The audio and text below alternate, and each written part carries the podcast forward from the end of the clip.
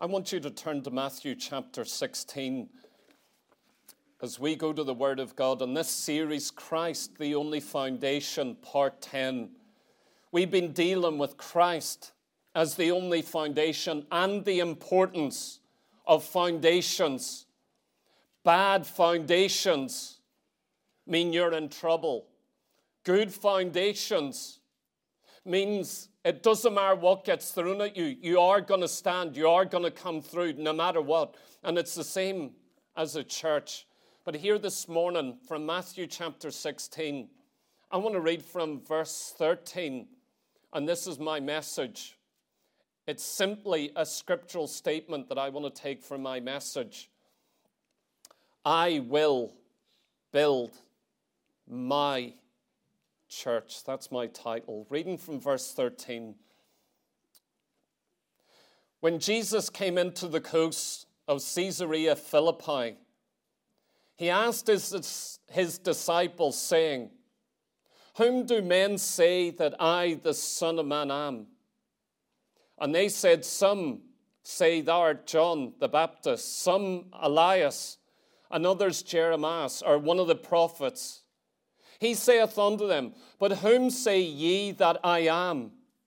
And Simon Peter answered and said, Thou art the Christ, the Son of the living God. And Jesus answered and said unto him, Blessed art thou, Simon Barjona, for flesh and blood hath not revealed it unto thee, but my Father which is in heaven. And I say also unto thee, that thou art Peter, and upon this rock I will build my church, and the gates of hell shall not prevail against it.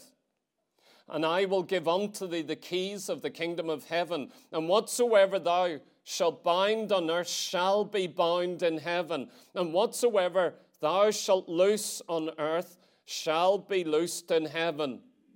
Then changed, then charged he his disciples that they should tell no man that he was Jesus the Christ.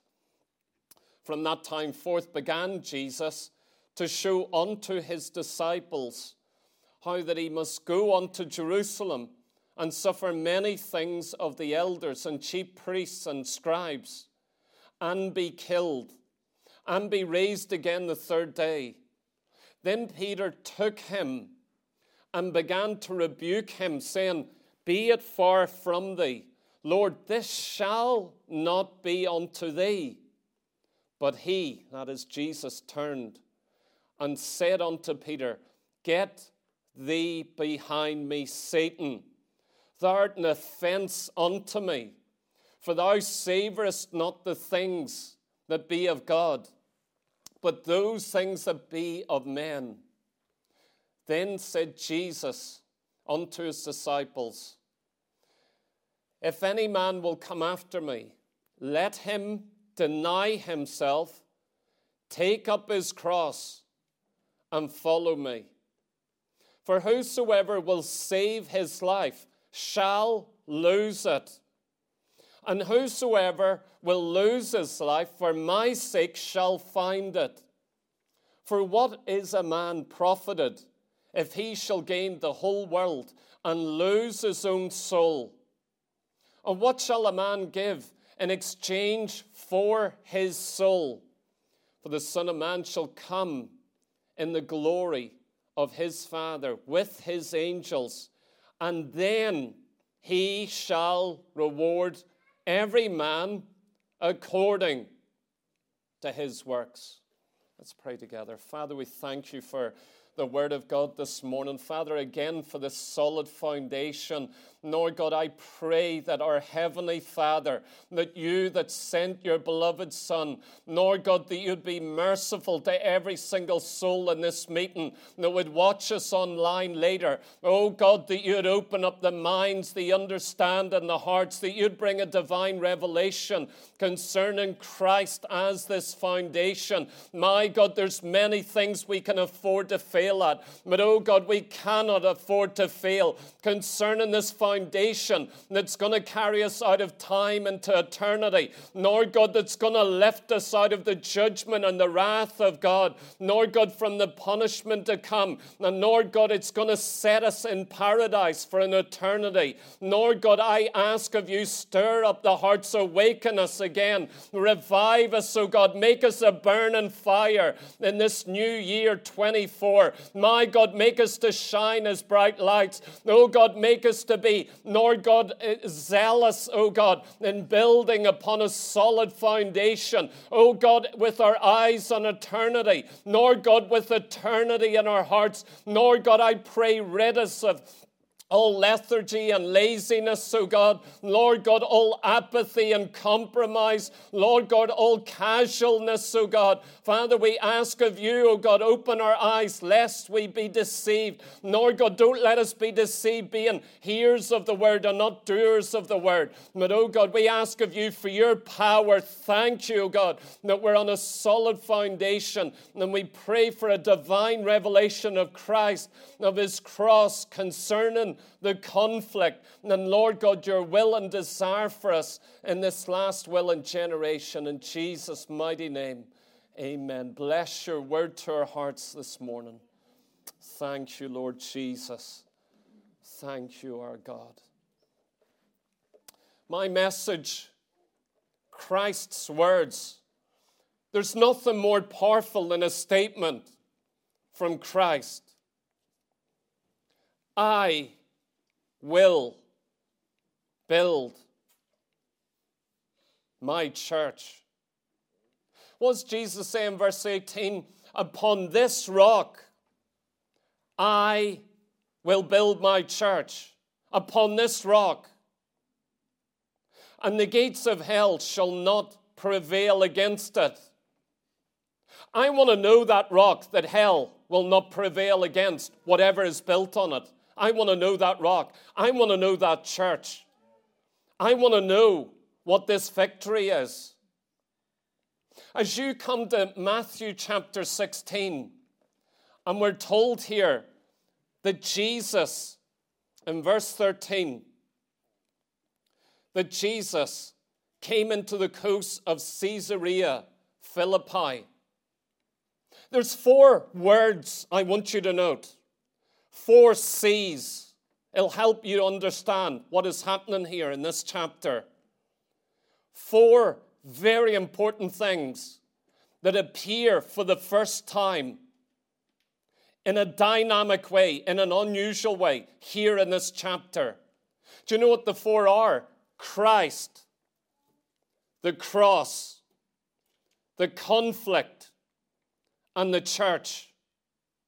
This is the first time the word church is ever used in the New Testament. The first time Christ ever, ever mentions the word church. The first time.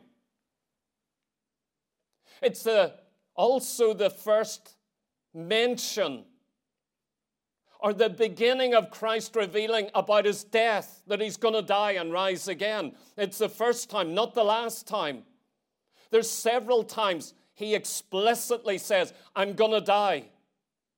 But this is the first where he reveals it to his disciples. Before this, it's been the preaching of repentance, the kingdom of God. There's been miracles, there's been healings, there's been vast crowds.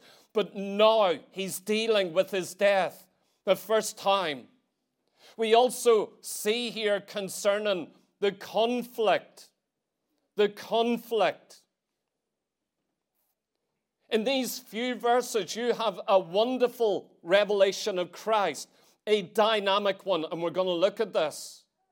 You've got a glorious vision of a victorious church. You also have a terrible conflict with Satan. And last of all, a divine challenge to take up your cross and to follow Jesus Christ. We're going to look at this this morning because I believe in a few short verses, you've got something dynamic. And it's all in around this foundation. You're going to understand the dynamic work that is happening around this, this foundation. This is the rock. This is Christ. This is the foundation of all foundations. Don't you realize that Christ is the originator of all foundations? You know, something I noticed just briefly this week, it just hit me. We're told in Job that we're at the foundation of the world, when God laid the foundations of the earth, do you know the sons of God, the angels were there? What were they doing? They were singing. Then this week, as I read Ezra, and it says about them laying the foundation, guess what they're doing? They are singing, they're worshiping, they're weeping as they see the foundation laid. I don't think that's an accident. And then I started to think about what it says about one sinner that repents, in other words, gets converted, gets saved, that repents, turns from their sin. Remember what it says? The angels rejoice over one sinner. Do you think it's an accident that all these foundations, there's great joy in heaven, there's joy in the house of God, there's something about seeing a foundation go down, whether it's a sinner repenting, you know what? The angels in heaven are rejoicing. A sinner. Do you know one sinner? I don't care who they are, how insignificant, how bad their sin has been. The angels actually rejoice. The angels are looking in. You may think nobody notices your conversion. I want to tell you, angels are rejoicing. Angels are taking note of that. Can you imagine the joy in heaven over one soul that turns to Jesus Christ? Have, have we lost the joy and the thrill of this? The angels haven't, God hasn't. Remember what Christ said Good shepherd will leave 90 and 9. They're safe, they're secure, they're fine, they're on their way to heaven. I'm going to go looking for one lost sheep. It's a remarkable thing what we have here concerning foundations. Let me give you five things here concerning these few verses where we have read concerning Christ saying, I will build my church. I want to know about this church that hell can't prevail against. I want to know about this church where Christ says, There, right there, I'm going to build my church, nowhere else. Only one place will he build the church. Only on one foundation can hell not prevail against the church. You better understand what we're saying. It's so simple, it's elementary, it is basic. But this is one of the most powerful things you can imagine. I will build my church, and the gates of hell shall not prevail against it. They cannot prevail, they will not prevail. It's impossible. Christ cannot lie. My first point here a divine revelation of Christ. Look with me at verse 15 here. It says, He saith unto him, it's Jesus speaking to the disciples. He saith unto them, But whom say ye that I am? He'd already asked them, Who do men say I am? You know who they thought he was like? Elias or Jeremiah or one of the prophets. If you want to know Christ's preaching style, oh, I think he was meek and mild. I think he was very tender. I think he was very calm, very unemotional. Do you really? You know when that generation came and heard Christ preach and they're asked, Who do you think this Christ is? We, we think he's one of the Old Testament prophets. We think he's a Jeremiah. We think he's like John the Baptist. You know what? They chose the fieriest, most fervent, burning, most direct, dynamic preachers of all the generations.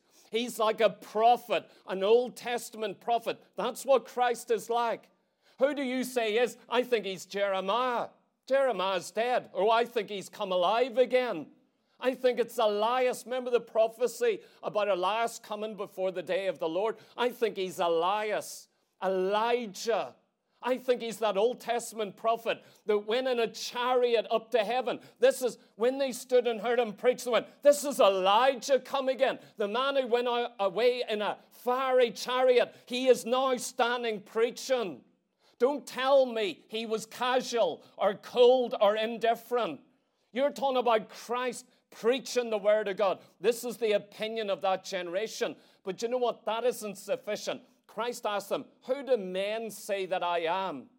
Then he turns and says, Who do you say that I am? Do you think I'm only a preacher, a prophet, a good man, a healer? Who do you say I am? All that's wondrous. But if that's all you know about this Christ, you're on your way to hell. You're in serious trouble. And so he says, Whom do you say that I am? And Simon Peter answered and said, Thou art the Christ, the Son of the living God. Look at this statement. This was not head knowledge. This was not teaching. This was not scholarship. This was not some profound thing. It was simple, it was basic, it was elementary. And look how Jesus responds. And Jesus answered him and said, Blessed art thou. Simon Barjona, for flesh and blood hath not revealed it unto thee, but my Father which is in heaven. This is my first point a divine revelation of Christ. Here is a divine revelation. Peter actually says, I know who you are. You are the Messiah. The word for Christ there, it's the word anointed. It's the Old Testament statement for the anointed one.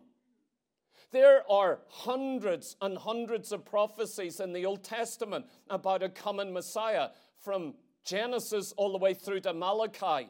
Many prophecies concerning one who had come to save his people, one who would be given as a covenant, as a light to the Gentiles, one that would bear the sin of many.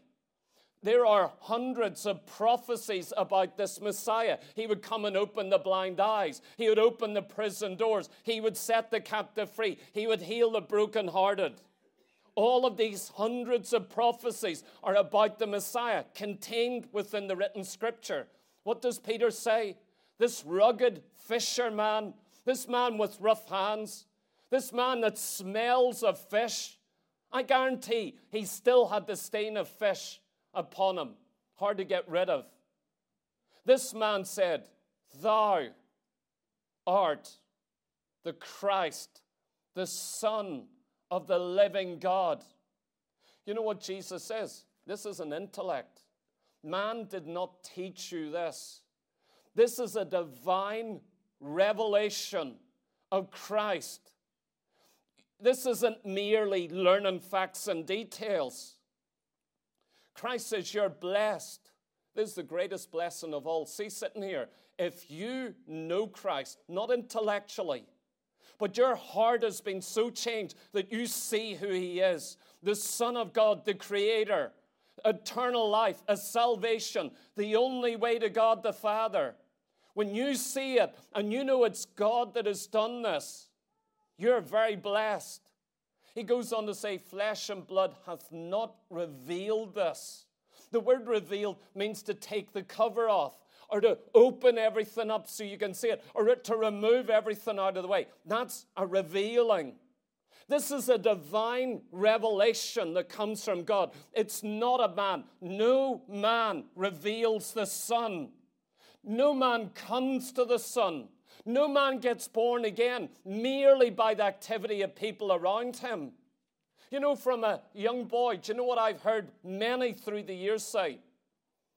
And usually they're so called mature Christians, preachers, or active in evangelism. They say it's easy to get someone saved. That's easy. The hard bit's the other stuff.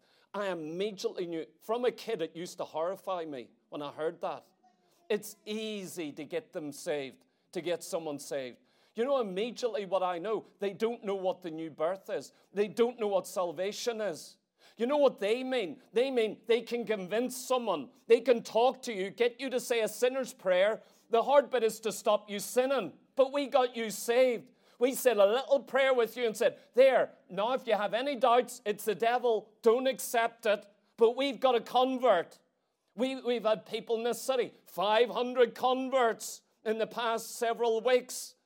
Wow, that's amazing. Why are they still out there drinking? Why didn't they turn up Sunday morning at your service? But they're calling these converts.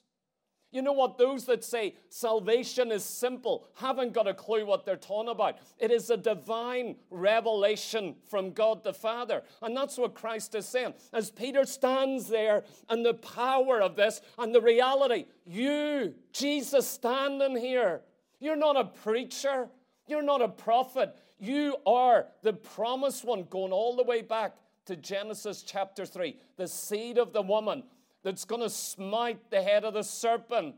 Can you imagine the revelation dawning, the one who you're sleeping with, living with, walking with, traveling with? He is the fulfillment of every single prophecy of the Old Testament.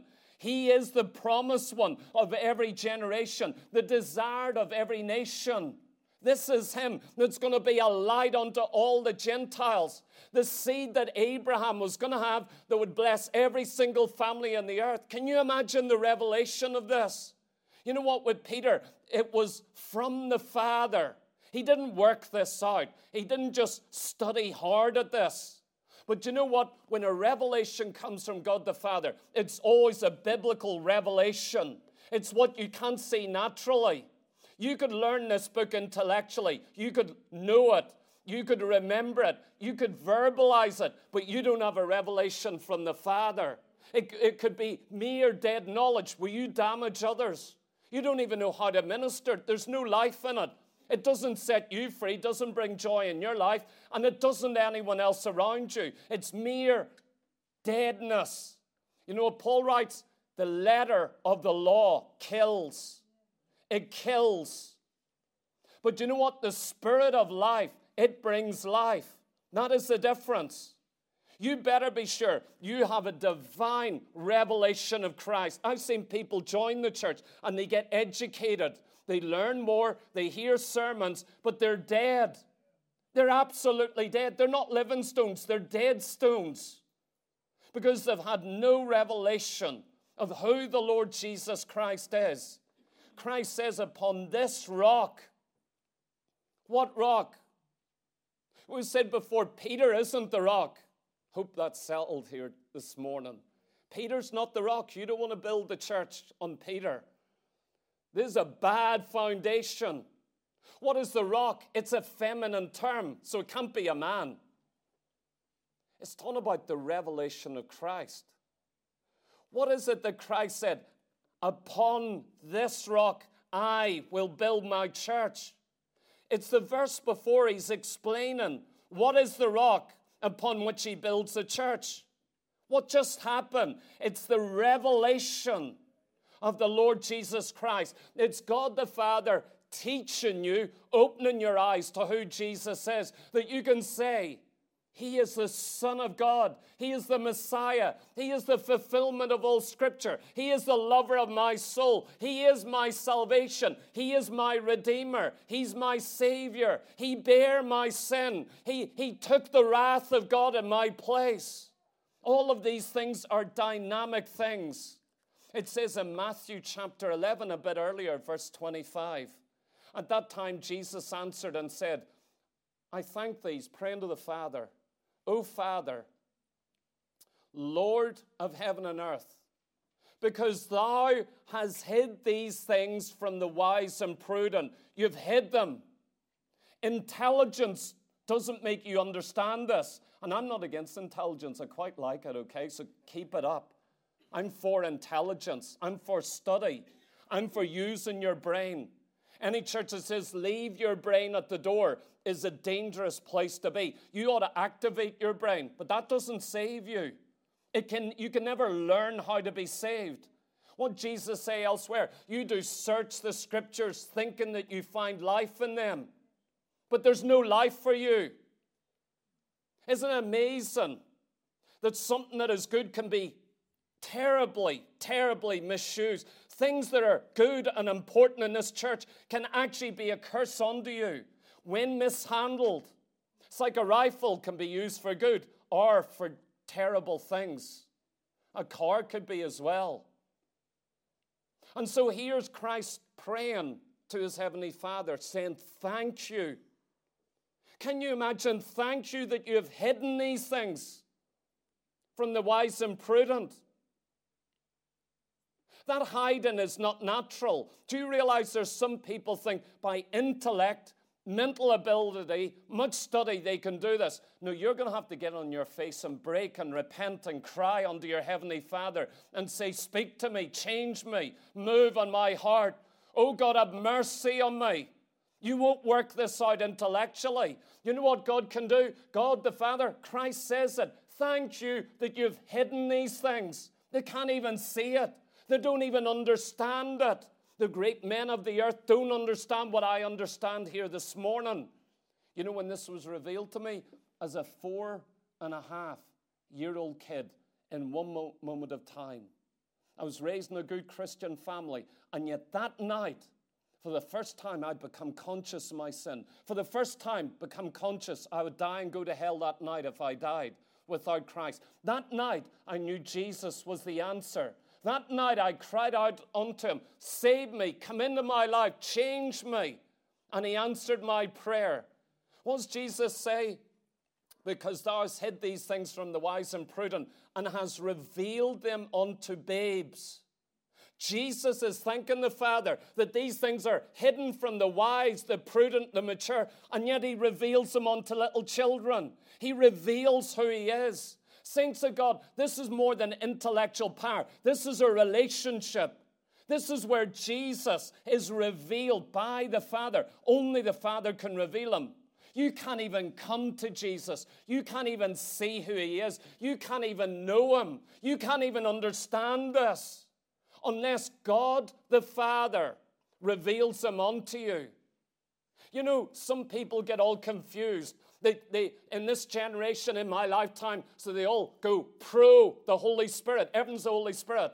Holy Spirit, do this. Holy Spirit, do that. Where do you get that sort of prayer in the New Testament? Not once do you get a prayer to the Holy Spirit in the New Testament. Not once. We're told, pray to the Father through the Son. Oh, I talk to the Son. I love you. Jesus, I love you. But you know what he said? Jesus said, uh-uh, Don't you ask me for anything. Ask the Father in my name because it'll delight him to answer that prayer. It really will. When you begin to see this divine revelation, this is what you have here with Peter. What is this divine revelation? Hear me, it's a foundation upon which he's going to build the entire church. What is the revelation? I, God the Father, am revealing who the Son is. Remember what Jesus says? No man can come unto me unless the Father draw him. I'm not an Arminianist, neither am I a Calvinist. But I want to tell you, I'm not an Arminianist. You do not have the free will and power to come. People want to argue for free will or against free will. My Bible says no one can come unto Jesus and believe on him and see who he is unless the Father draw him. That is scripture. You don't have anything unless the Father opens it up. It's his desire that none perish, that all repent, that all come to salvation. That's his desire. He takes no delight in the death of the wicked. But you know what? It takes a divine revelation, not learning something, not your little prayer, not attending church. It takes a dynamic hour where you have an encounter and God the Father reveals who the Son is. Have you had that encounter? Have you had that revelation that transforms your entire life? And Jesus said, Blessed are you, Simon Barjona. Because you know what? Man didn't reveal this unto you. My Father in heaven revealed it. You've been taught by the Father in heaven.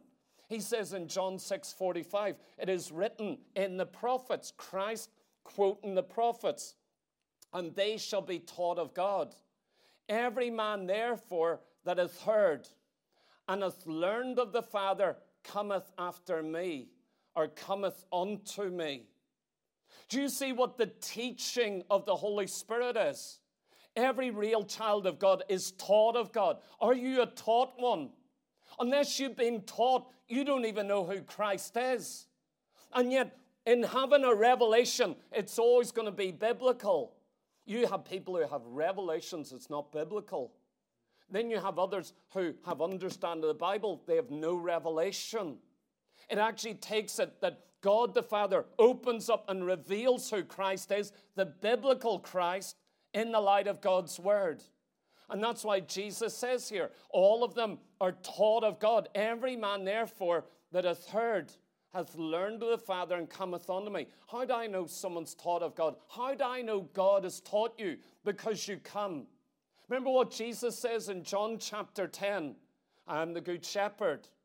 My sheep hear my voice and they follow me. They hear my voice, they're being taught. They're following the message. They're listening my voice. Revelation is coming. Are you taught by the Holy Spirit? Do you know what it is for the Father to teach you who the Son is? Jesus again says in Matthew 18 3, Verily, verily, I say unto you, except ye be converted and become like little children, ye shall not enter into the kingdom of God. Whosoever therefore shall humble himself as this little child, the same is greatest in the kingdom of heaven. Do you know the mark that Jesus taught about is humility? You can't be proud and like a child. You can't exalt yourself and be proud and say, I'm childlike. No, you're not. You're arrogant. You're proud. What Christ is talking here about that you must be converted and become like little children if you're going to enter the kingdom of God. Saints of God, when we're dealing with this foundation, you don't have a foundation. This is the foundation. You're taught of God, a solid foundation. Christ Himself revealed what the foundation is. This is the only foundation. We know from Paul, Christ is the foundation. But what does that mean? It is a revelation. The Father teaching you here is the Son. He died for you. This is the Son. And that revelation becomes the entire foundation, the only foundation, the one foundation, which Jesus says, I will build my church. My church. Oh, it's not man's church. It's not a preacher's church. It's not a denominational church. There's only one church he built, and he'll never build it anywhere else. If you go to churches and denominations and there's no revelation of Christ, no preaching of the supernatural birth, of a divine encounter, of God the Father revealing the Son, of having a changed heart. Oh, I grew up in this. I've always been a Christian. Where'd you get that in the Bible? Where, where, where's the verse? Who, who, who taught you that? Because we're told all are born sinners, separated from God. None is righteous, none is good, none seeketh after God. None, that's your natural state. Oh, we can all come anytime. Who told you that? Do you know the Calvinist says God only draws the elect? But the Arminianist is just as bad. Don't let them off the hook. They say anybody can come anytime they want, can they? You have to respond. It takes a divine work of the Holy Spirit. You know, when you put yourselves into camps like this, you are going to make serious errors. Because either you'll reject all the Calvinism, and you know what? You'll reject Scripture as well. Some things they got right. Or, or else you'll be on the Calvinistic side and say, those untaught Arminianists, they don't know what we know and they restrict the work of the cross. They can't even with confidence that Jesus died for you or loves you. They can't say that. We need to come back to this divine revelation. What is the rock upon which Jesus is going to build? Is an entire worldwide church in every single generation for 2,000 years upon this rock. Sorry, it's not more complicated than this. I can't tidy it up or make it look spectacular. A foundation, you don't paint foundations, you don't decorate foundations. No one does that. You're not there going, now this is going to look beautiful. You're not even going to see the foundation. You know, the foundation is to withhold the entire building.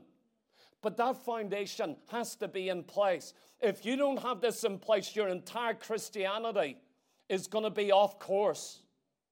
Absolutely off course. If it's not a divine revelation of the Son, The Father opening up and saying, Here's the Son.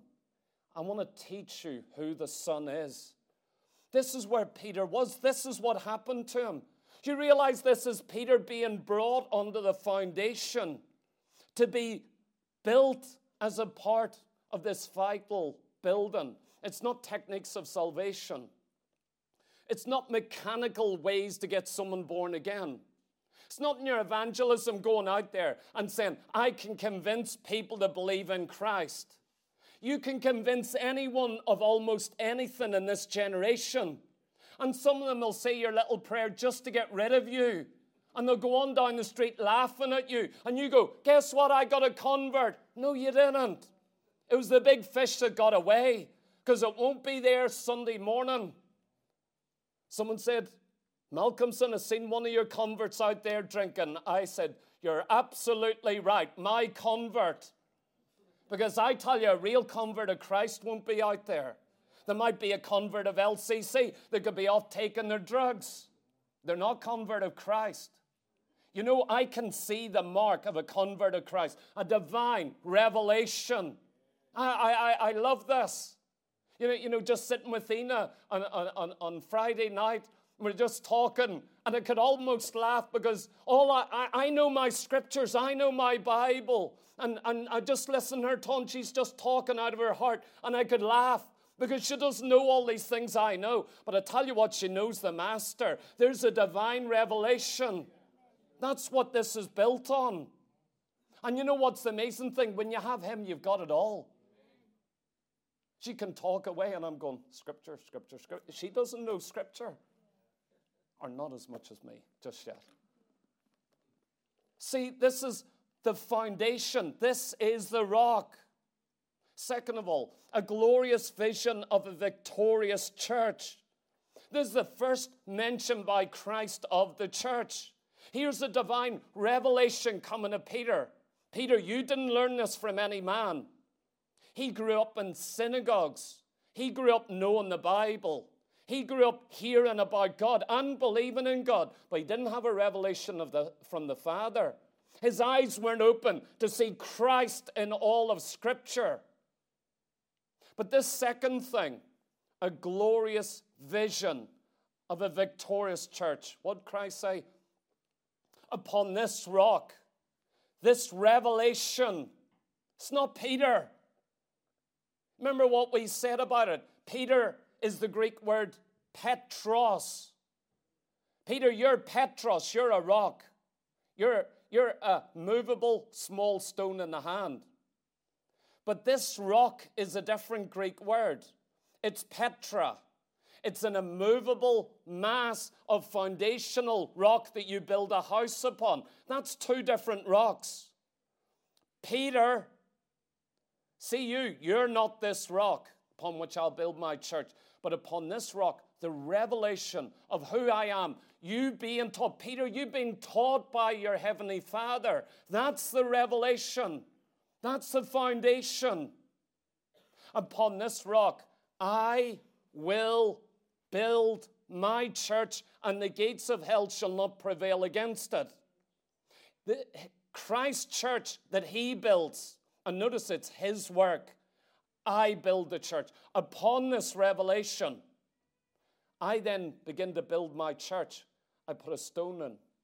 Peter, you're a stone in the wall.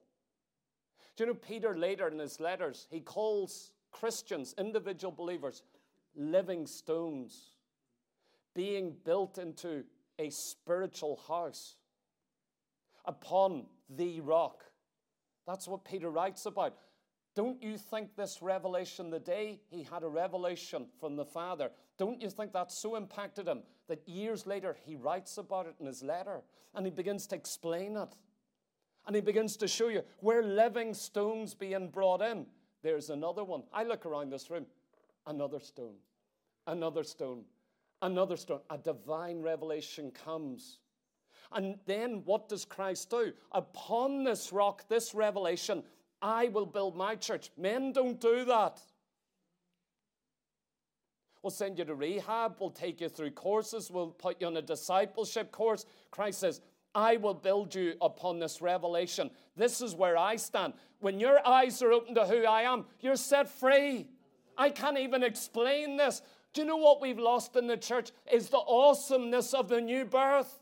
We don't even believe it's supernatural anymore. But you've seen it in the past several weeks. When a man and woman gets born again, their cocaine addiction from 10 years, it falls off. It falls off. What is that?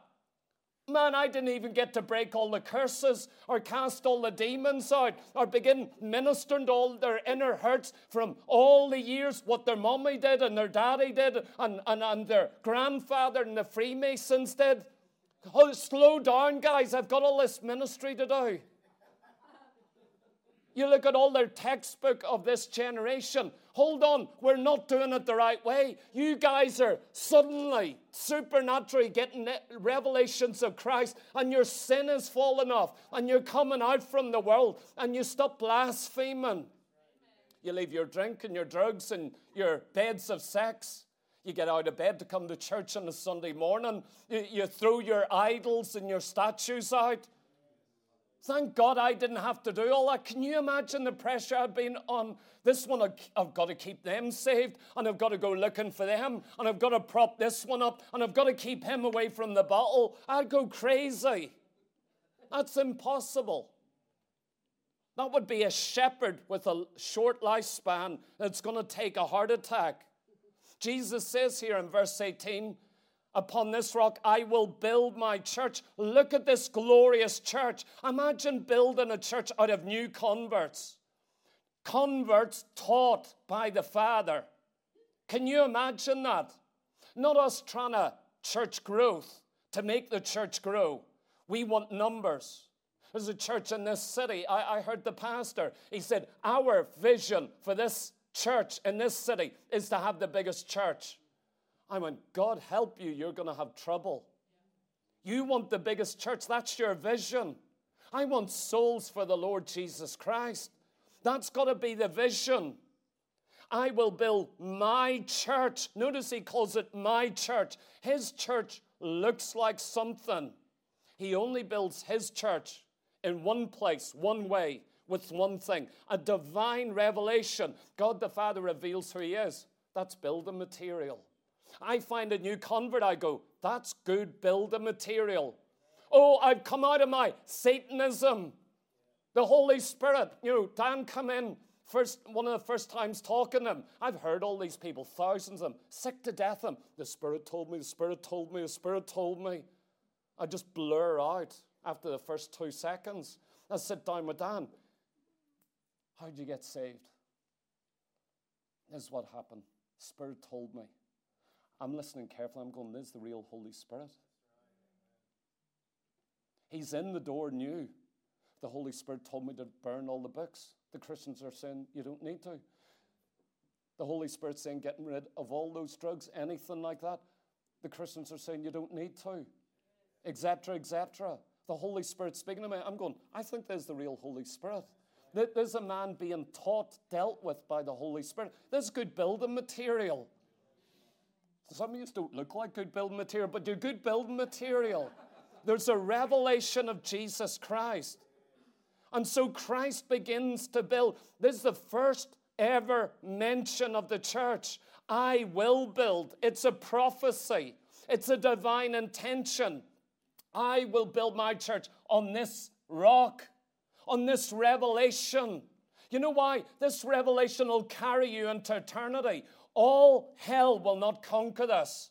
When you get a church built on this foundation with a real God taught, Father taught revelation of the individual rocks, all hell cannot prevail against it. That's what he says here. The gates of hell shall not prevail against it. What is the church? The word church used here is the Greek word ecclesia. Ecclesia. The word ek means origin or out of where you have come from or you've come out of somewhere. So, what is the church? You have come out of somewhere. All of you in this room came out of somewhere. This is the church. This is a real church being built upon a revelation of Christ. I will build my church. What is the church? You've had an origin. Someone drink, atheism, evolution, all manners of things. You had an origin, but you've come out of that. You don't have a church where people are still in those things. You don't have a church. Ek is the origin out of. Kaleo means a calling, you being called out of. It means to be called out, to assemble together with a group of like minded people. That is the church. I will build my church. And you know what? They're being called out of their drugs, out of their sin, out of their depravity, out of their powerlessness. You know, there was an hour you had no power over sin, you had no power over your addiction. So, what happened? Where did that power suddenly come from? Did you work hard? Did you have to go through a course? Did you have to go on a 10 week retreat? Did we have to lock you away on some hilltop away from any temptation? Do you know there's power in this? My grandfather was a heavy drinker. In, in the whole countryside, he would drink any man under the table. He was renowned for it. 55 years old. He gets born again. Used to smoke that old pipe. He loved his pipe. Smoked it from he was young. He walked into a meeting to fight the preacher, angry that my mom wouldn't buy him his Sunday newspaper anymore. He got so angry, he went to the meeting.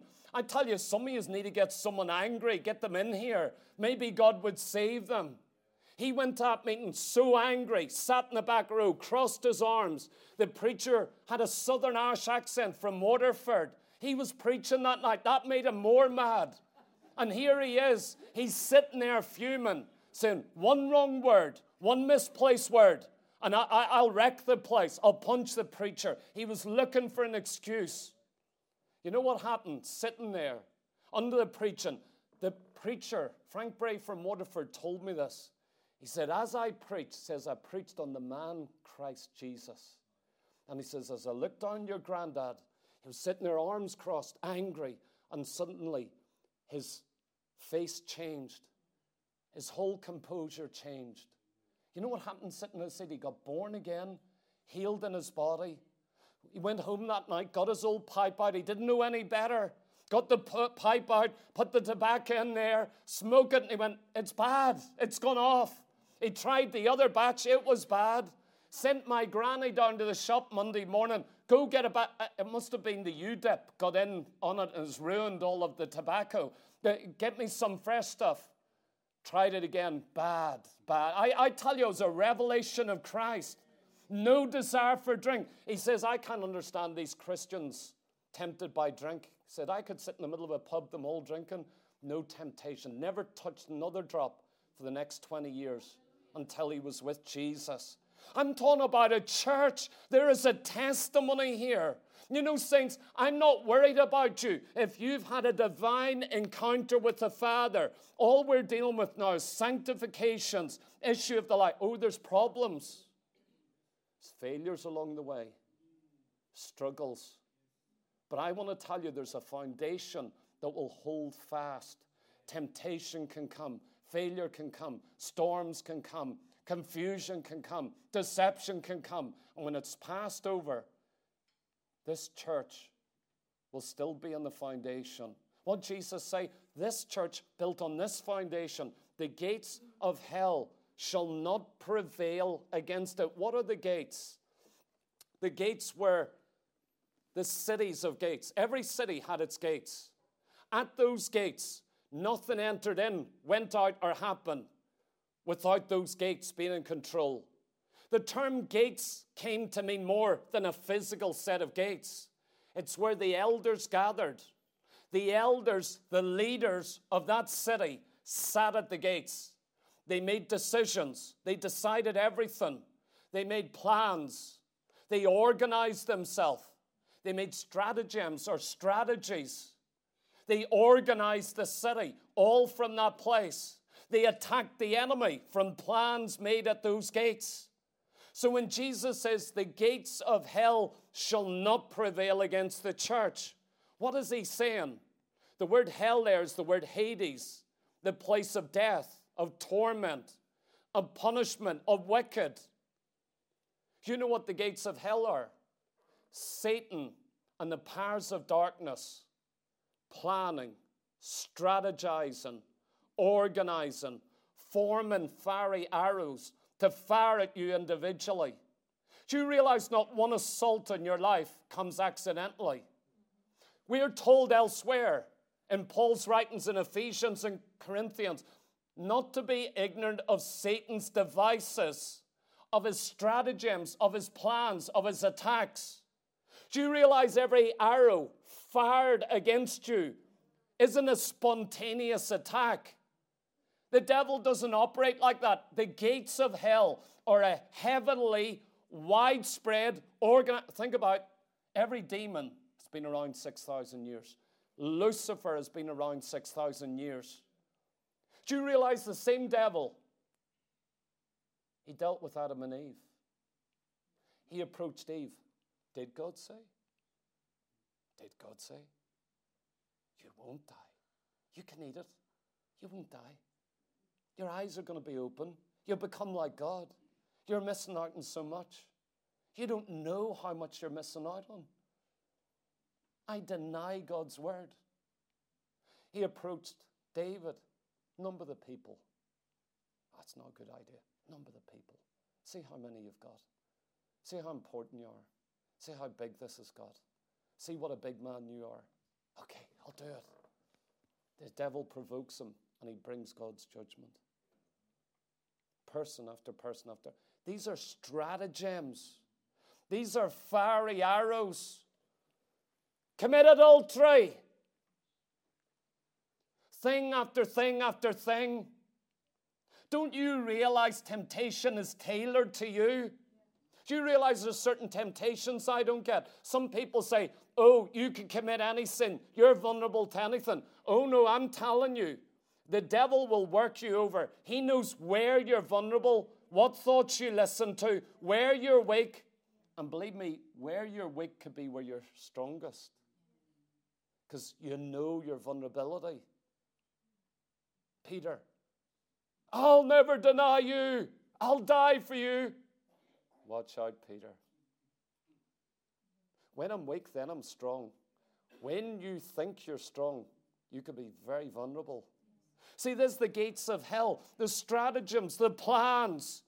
Each one of you in this room, I am convinced there are strategies of the gates of hell carefully, intellectually, wisely, or cunningly, I should say, created against your life. Oh, drink's not a temptation to me. Fine. We'll just pull out another arrow. I've got this one specifically for you. I have used it against you before. It's very effective. And this one, and this one, and this one. Remember, Saul fell on the battlefield, an archer at a distance. Shall not prevail. A church built. No, it's not just an individual, it's an entire called out people. They've been saved from drugs, homosexuality, from drink, from immorality, from atheism, from Islam, from the New Age.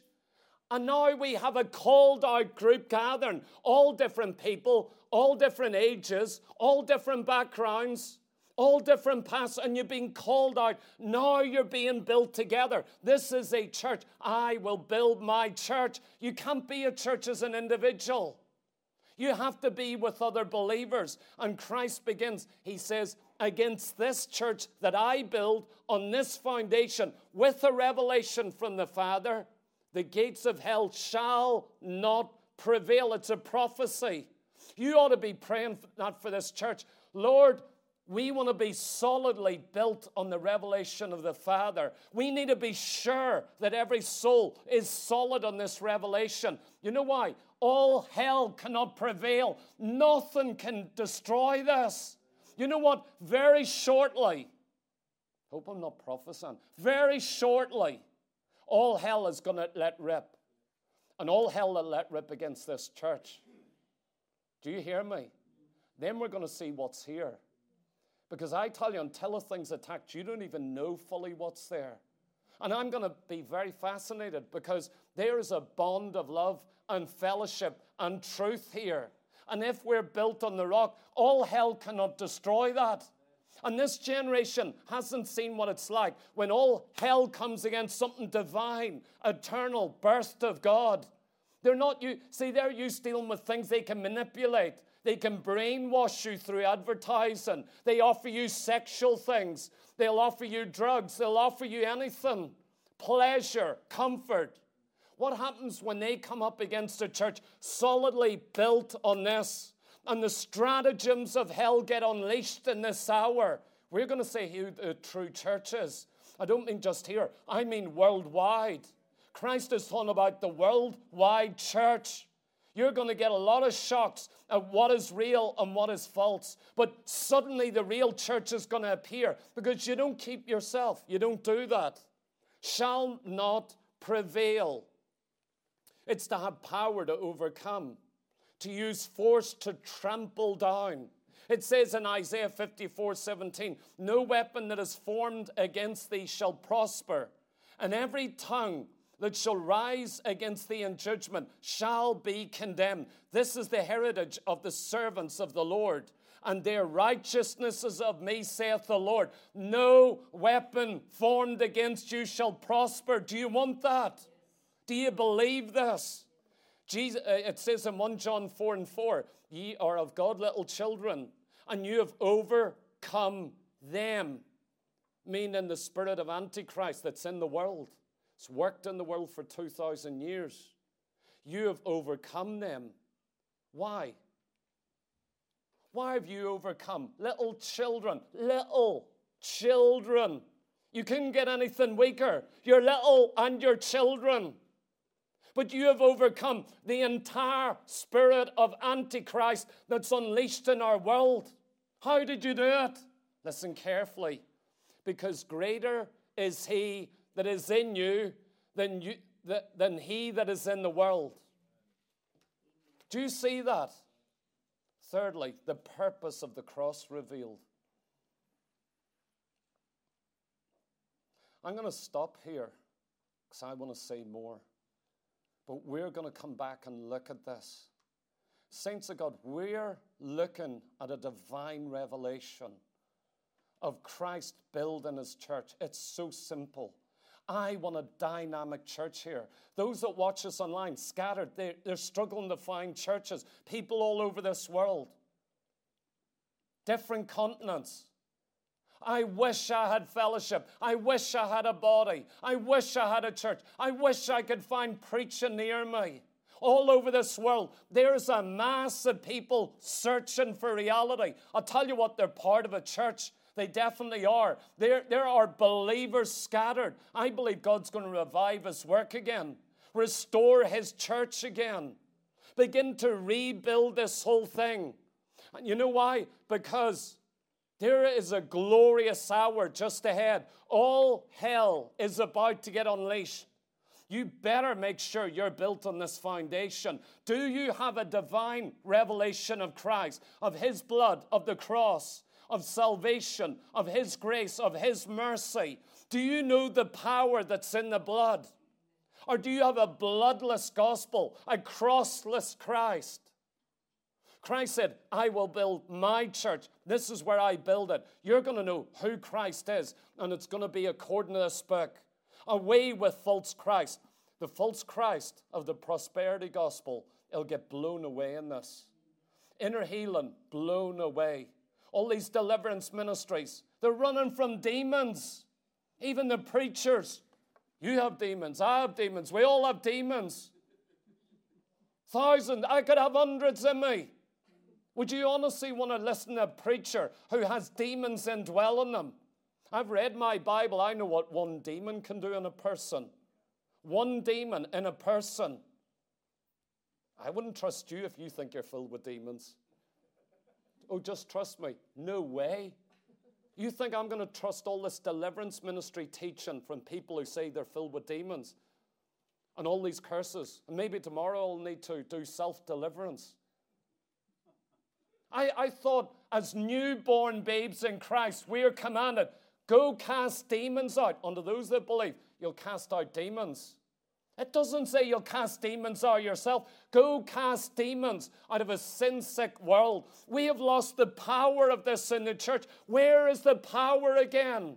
Where is this victorious church that's overcoming the power of Satan, overcoming temptation? You know what? You, you need to stir yourself this morning. You may say, Oh, I'm very weak. I can't stand against temptation and trial and trouble and the fiery darts of the evil one. Is there no power in your gospel? You're seeing in these recent weeks people delivered from drugs. That's salvation. Do you think they could have got themselves free? Would you like to make, for me to make you responsible for a new convert that we've convinced to believe in Christ, that you keep them from drugs or from stealing or from sexual immorality? You have a job with all of them. Do you want that responsibility? I tell you, I believe in the power of the new birth to change a heart, to regenerate a man. And I'm telling you, that's the living stones that one by one begin to get built together. We're going to see next week. Those stones have some problems, some issues to work through. But I do want to tell you this church, all hell cannot destroy it, prevail it, conquer it, drag it back to hell. I want to tell you, even a Peter, who we'll see next week, goes on to deny his Christ three times with an oath, with a curse. See, if you done that, you'd be going, That's it, God's left me. I'm finished. The devil's victorious. Where's the power in this? Maybe you need to hear what I'm going to say about this. Because real Christians are built on this foundation. There's power, but there is problems. There are issues along the way. Some of you have fallen flat in your face. And you know what? You got up, dusted yourself down, went back to the blood, said, Father, will you forgive me? Will you forgive me? Took you about three days. You still didn't feel forgiven. Remember, I said that? And you're there going, I prayed. I'll, I'll pray again. I'll try it again. I know what the word says, but I better pray because I don't feel forgiven. The danger is you try to work your way back. Go back to the blood. You know what my Bible says? A righteous man falleth seven times. He gets right back up. What's the mark of a genuine believer? I stubbed my foot, got entangled. You know, like lost sheep? Nah, one jumps, they all jump. One goes through the hedge, they all go through the hedge. Remember, I, I sent to the church a couple of years ago, we were on a break. And I told folk here, but I thought they may not believe me. Candace and me, we got in the car, went to drive, and went, Hold on, stop. Look, there's a sheep on its back with its four legs in the air. I've got to take a photograph and send it. Because now here's the evidence. You know what? A sheep can't rectify itself, it'll lie there. Other sheep can't turn it over. It will die. See, in the wild, it would die. That sheep will never rectify itself. It's going to die in that position. You need a shepherd. You need the good shepherd to come along to go, Daisy, to put it back on its feet, get back out there again. Sheep are the most troublesome animal in farming. There's a lot of troubles. They get caught in things. You ever see the YouTube video, that farmer? There, there's a trench, a ditch, and he works and works and pulls this old big sheep out of the trench. Within two seconds, it jumps right back in again. You're going, it's a sheep. It's the nature of a sheep. Some of you are laughing because you're, you know this is spiritual as well. Saints of God, we are dealing with something very real here. You need to begin to understand there is a foundation that if you're built upon as an individual stone, as a church, this is the importance of why we preach on foundation. If you're on the right foundation, all hell is not going to take you out. And if you should sin, you're going to go to the blood, get up again, and go right forward again, saying, Forgive me, Lord. I love you. I desire you. Wash me. I want to be a stone in the house of God. Amen. Let's stand here and pray. Let's lift our hands. Let's thank Him. Saints of God, are you glad you're saved this morning? Has He forgiven you? Has He washed you? Did He come and find you in some ditch of sin? Did he find you at your lowest point? Has he picked you up? Has he washed you? Has he given you a new future? Has he cleansed you? Has he broken your chains? Did he open your prison doors? What a mighty Savior he is this morning. Saints of God, I want to be part of that church, not just locally, but worldwide. In, in of every generation, a part of that church that's being called out of sin, out of darkness, out of bondage. And I tell you, I'm no match for the devil. But I do want to tell you if this revelation of the Lord Jesus Christ, this biblical revelation, is the foundation upon which I'm building my life, that my entire life, salvation, future, and plans are built on this foundation. I want to tell you this supernatural, demonic power of hell can throw the darkest things at you, and you're going to come through the other side. Many times you'll question and say, I'm not sure I'm going to make it. Sometimes you'll think you've been overcome. Sometimes you'll think that you're being put out. But I want to tell you, you're going to get up again. You're going to keep walking, not because you're great, but greater is He that is in you than he that is in the world. No weapon formed against you shall prosper. Saints of God, you've got a right to believe this, to stand on it, to pray it, to believe it, to, to meditate on what the Word of God says. Let's pray together. Father, we pray, Lord God, for us as individuals, as a church, oh God. Father, we want such a mighty revelation of the Son of God. Only you. We cannot teach men in this city. We can't open up the blind eyes. We cannot change the hard hearts. But we do know that our Heavenly Father is able to reveal the Son, to open up His hand, to teach the worst of sinners, the most depraved of sinners, the most slanderous of sinners, the most, most atheistic mind in this city, that you are Heavenly Father, like you did with Saul on his way to persecute the Christians in Damascus. Lord God, you literally opened your hand and saved them by divine power and grace. My Father, I do pray, raise up a church, give us many souls in this city. Lord God, we are looking to what you do in building your church in this hour and generation in Jesus' mighty name.